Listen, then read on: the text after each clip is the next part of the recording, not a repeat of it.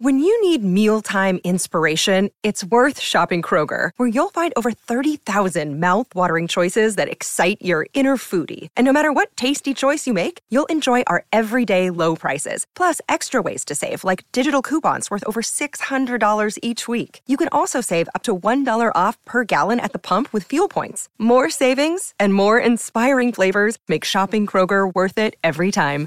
Kroger, fresh for everyone. Fuel restrictions apply. Good afternoon, everybody. Um, just to remind folks what our plan is for the next couple of days. Early on in the pandemic, New Jersey Governor Phil Murphy held these regular press conferences. This one was in April of 2020. Unemployment was skyrocketing. Almost 17 million claims had been filed around the country in the previous three weeks. President Trump had just signed the CARES Act, which gave unemployed workers another 600 bucks on top of state benefits. And New Jersey's unemployment website kept crashing as people tried to sign up. So Murphy came to this press conference with a request. And secondly, in our list of volunteers, Judy, not only do we need healthcare workers, but given the legacy systems, we should add a page for cobalt uh, uh, computer skills. He actually meant COBOL, which stands for Common Business Oriented Language. Murphy said he needed COBOL programmers to help get things running again. But literally, uh, we, we have uh, systems that are 40 plus years old, uh, and there'll be there'll be lots of postmortems, and one of them on our list will be how the heck did we get here when we literally needed COBOL programmers. COBOL has been around since the 60s, and like a lot of, say, concrete that was poured in that decade, we've done a lot of building on top of it. One thing we built on top was basic government services. In April 2020, the predicament Murphy faced became international news. There were stories that people couldn't get their money because their systems were running on what is basically an ancient language. He was blaming these old COBOL systems. That's journalist Clive Thompson, who's written extensively about COBOL. He started looking into what happened. COBOL was still on New Jersey's computer systems, but it wasn't the problem. Murphy was wrong when they actually went in and looked at what was going wrong, it was like this web application, like like a completely new thing that was like, you know, maybe 10 or 15 years old. That was what fell apart, right? It was not the venerable old COBOL. That was running like a Ferrari. To be fair, an antique Ferrari, and one that powers much, much more than you probably realize. Today on the show, a computer language from the 1960s is still running all across America. Does it matter if it outlives its programmers? I'm Lizzie O'Leary, and you're listening to What Next TBD, a show about technology, power, and how the future will be determined. Stick around.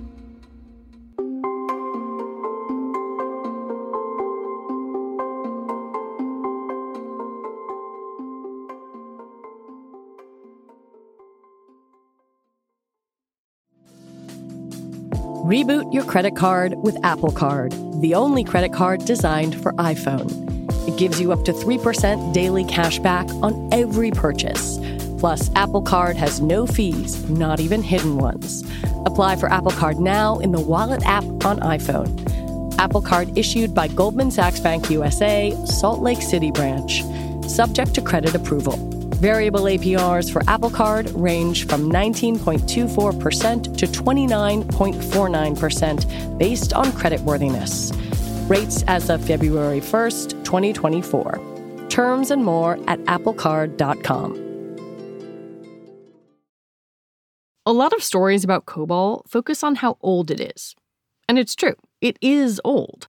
But what I think is even more interesting, and in some ways harder to get your head around, is just how omnipresent it is. Every time you have some mundane interaction with a big company, there's a very good chance that COBOL is a part of it about 80% of every time you do an in person transaction at a bank, it's using COBOL, right? Um, and like 95% of the time that you swipe a bank card, you're using COBOL. The Bank of New York Mellon did a study and realized they had over 100,000 individual COBOL programs running, about 350 million lines of COBOL. That's just one bank. Wow. And you can multiply that by every single bank you see. Um, every single airline is running COBOL. Every single major retailer, like Home Depot, if they're 10 or 15 or 20 years old, they're all running COBOL. If you ever make a claim with your health insurance company, they run these huge engines that are all run on COBOL to figure out whether or not they're going to pay you anything. So it is all over the place. Anywhere there's a great big company that has trillions of dollars, odds are solid they've got COBOL running. Would I notice it in my daily life?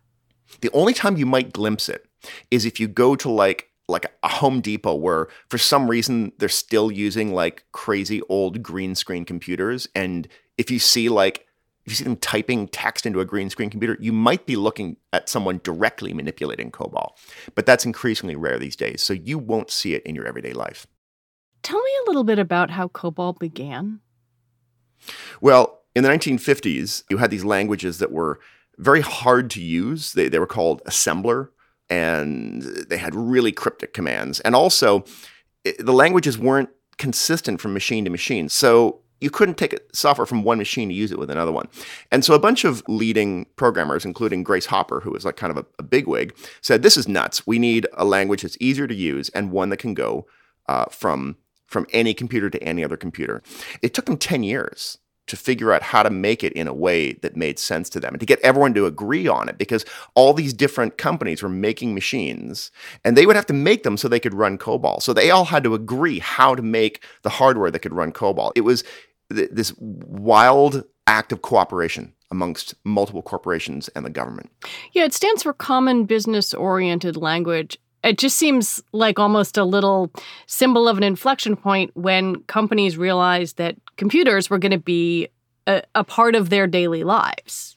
Yeah, absolutely. It was really big business to do something even even as simple as say our payroll hmm. is going to be run by a computer. Like that sounds kind of mundane, but that represented just you know the savings of millions of hours and millions of dollars for any individual company. You're making me think about that moment in Mad Men where they get their first computer and it's just this oddity. Do you want me to introduce you? I'm not interested in her. She belongs to it, and it belongs to her. What is it? What am I, Cassandra? yeah, no, it's it's so great, and it fills a whole room, you know, it, and it seems creepy because there's a bunch of these sort of you know secret priests in there with the machine talking to it. Uh, that that really was that was that was COBOL. Like that machine was absolutely running COBOL in Mad Men. I was really struck in your reporting that a lot of the programmers who wrote COBOL and advocated for it early on were women. What did you make of that? The thing that's interesting about COBOL and computing at that point in time is that the doors were really wide open to women. Um, and that's for a couple reasons. One is that computers back then, the programming was considered to be kind of secondary. Like the really heroic stuff that, that that got you a lot of credit was building a physical machine, just getting the damn machine to work. There was hmm. all these engineering heroics. All the men were like, "Well, the glory is in building the machine, so we're going to work on the hardware." Now, writing the instructions and telling the computer what to do, that just seemed kind of secondary. In fact, it seemed almost kind of secretarial. And that is very much why women were very much part of the early phase of coding. As COBOL became more popular, more and more people learned to write it. But then they stopped as more modern computer languages like Python and Java took over. Now you've got a problem because, you know, all the young grads who are being crapped out of Stanford and MIT and Harvard's computer science programs, they are not learning COBOL. Like they don't know anything about COBOL. So if, if you're a bank, you know, you've got to find someone. And sometimes that is like a 70 year old dude who used to work for your bank 30 years ago and who retired. And now you're paying him like $1,000 an hour to write like nine lines of COBOL because there's no one else that can do it.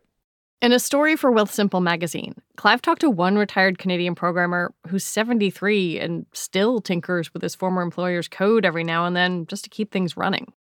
And while Phil Murphy may have been wrong about needing COBOL programmers for New Jersey's unemployment system, he wasn't wrong that governments do find themselves in need of people who know COBOL.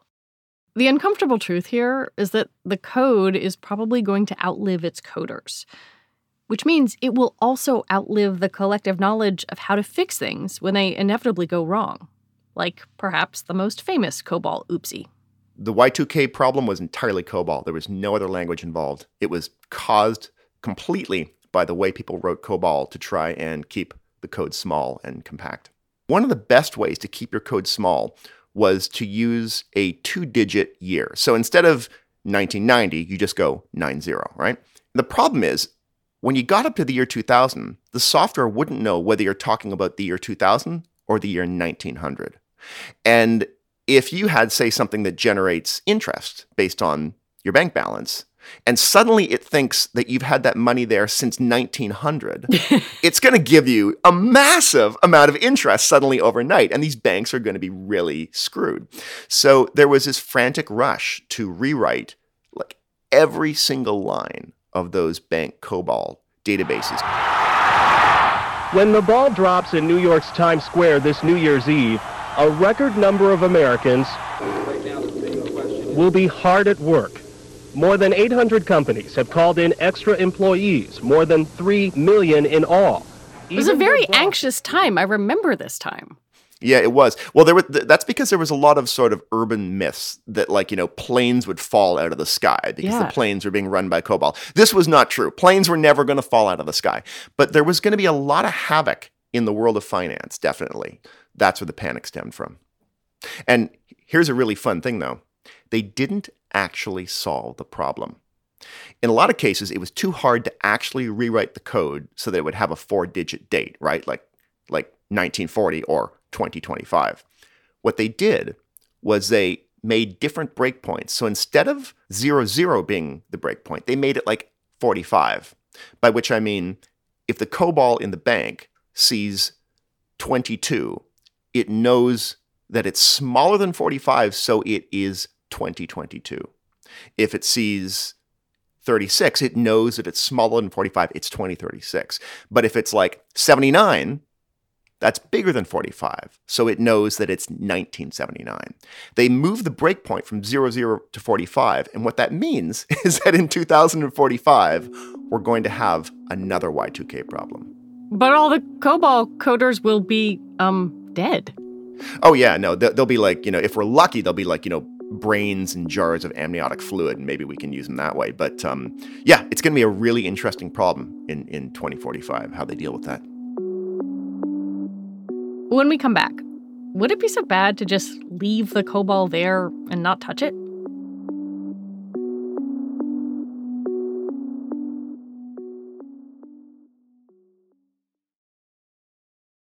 It's hard to listen to you and not think about the predicament that some of these companies are in that that either they need to train people to write COBOL or go back and start all over. A- And, there are some places that have done that. Um, the New York Times kind of scrapped things and started over. What happened?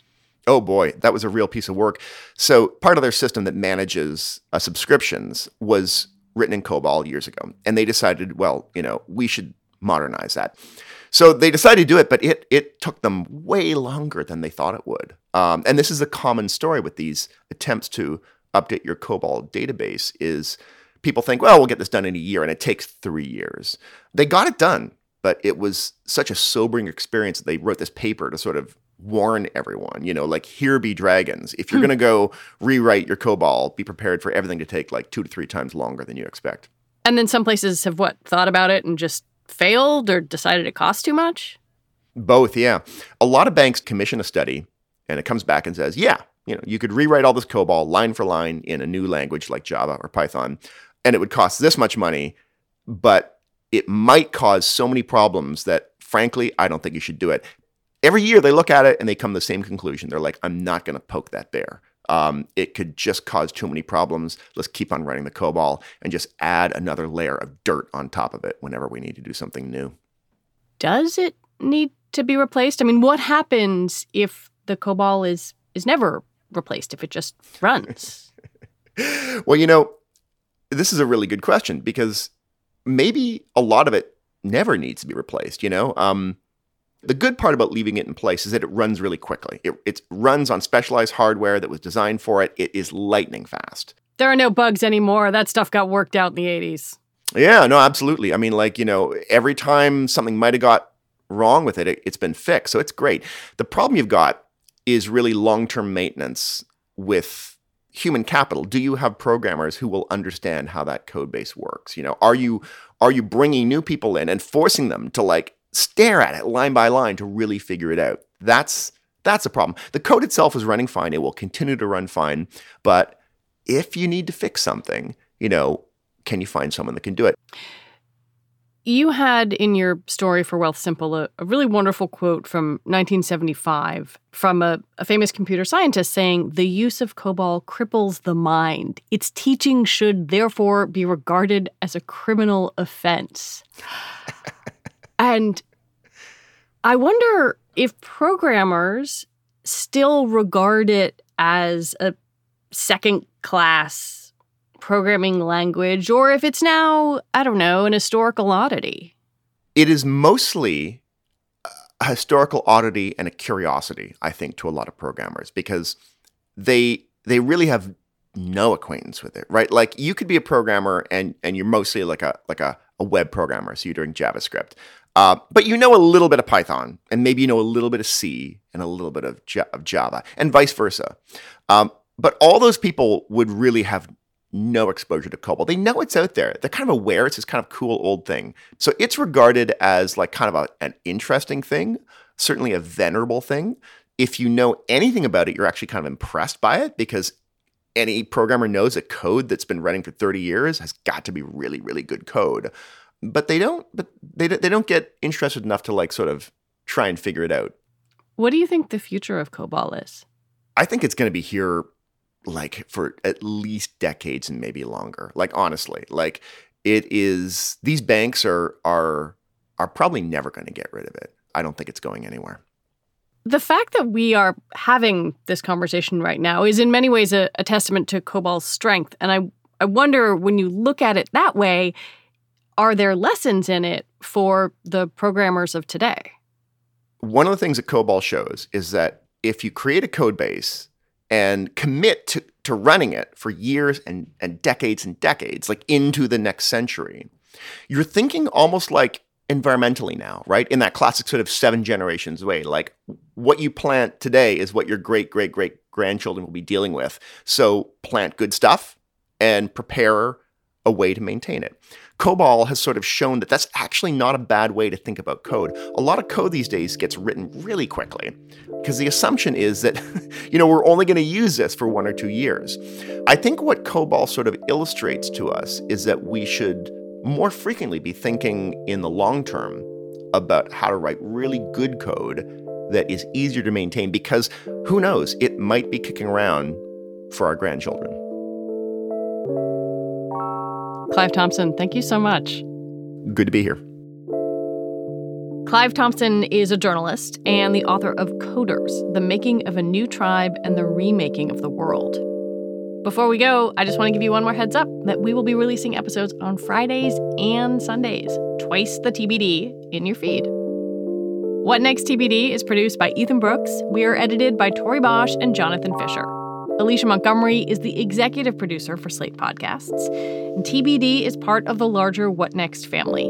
TBD is also part of Future Tense, a partnership of Slate, Arizona State University, and New America.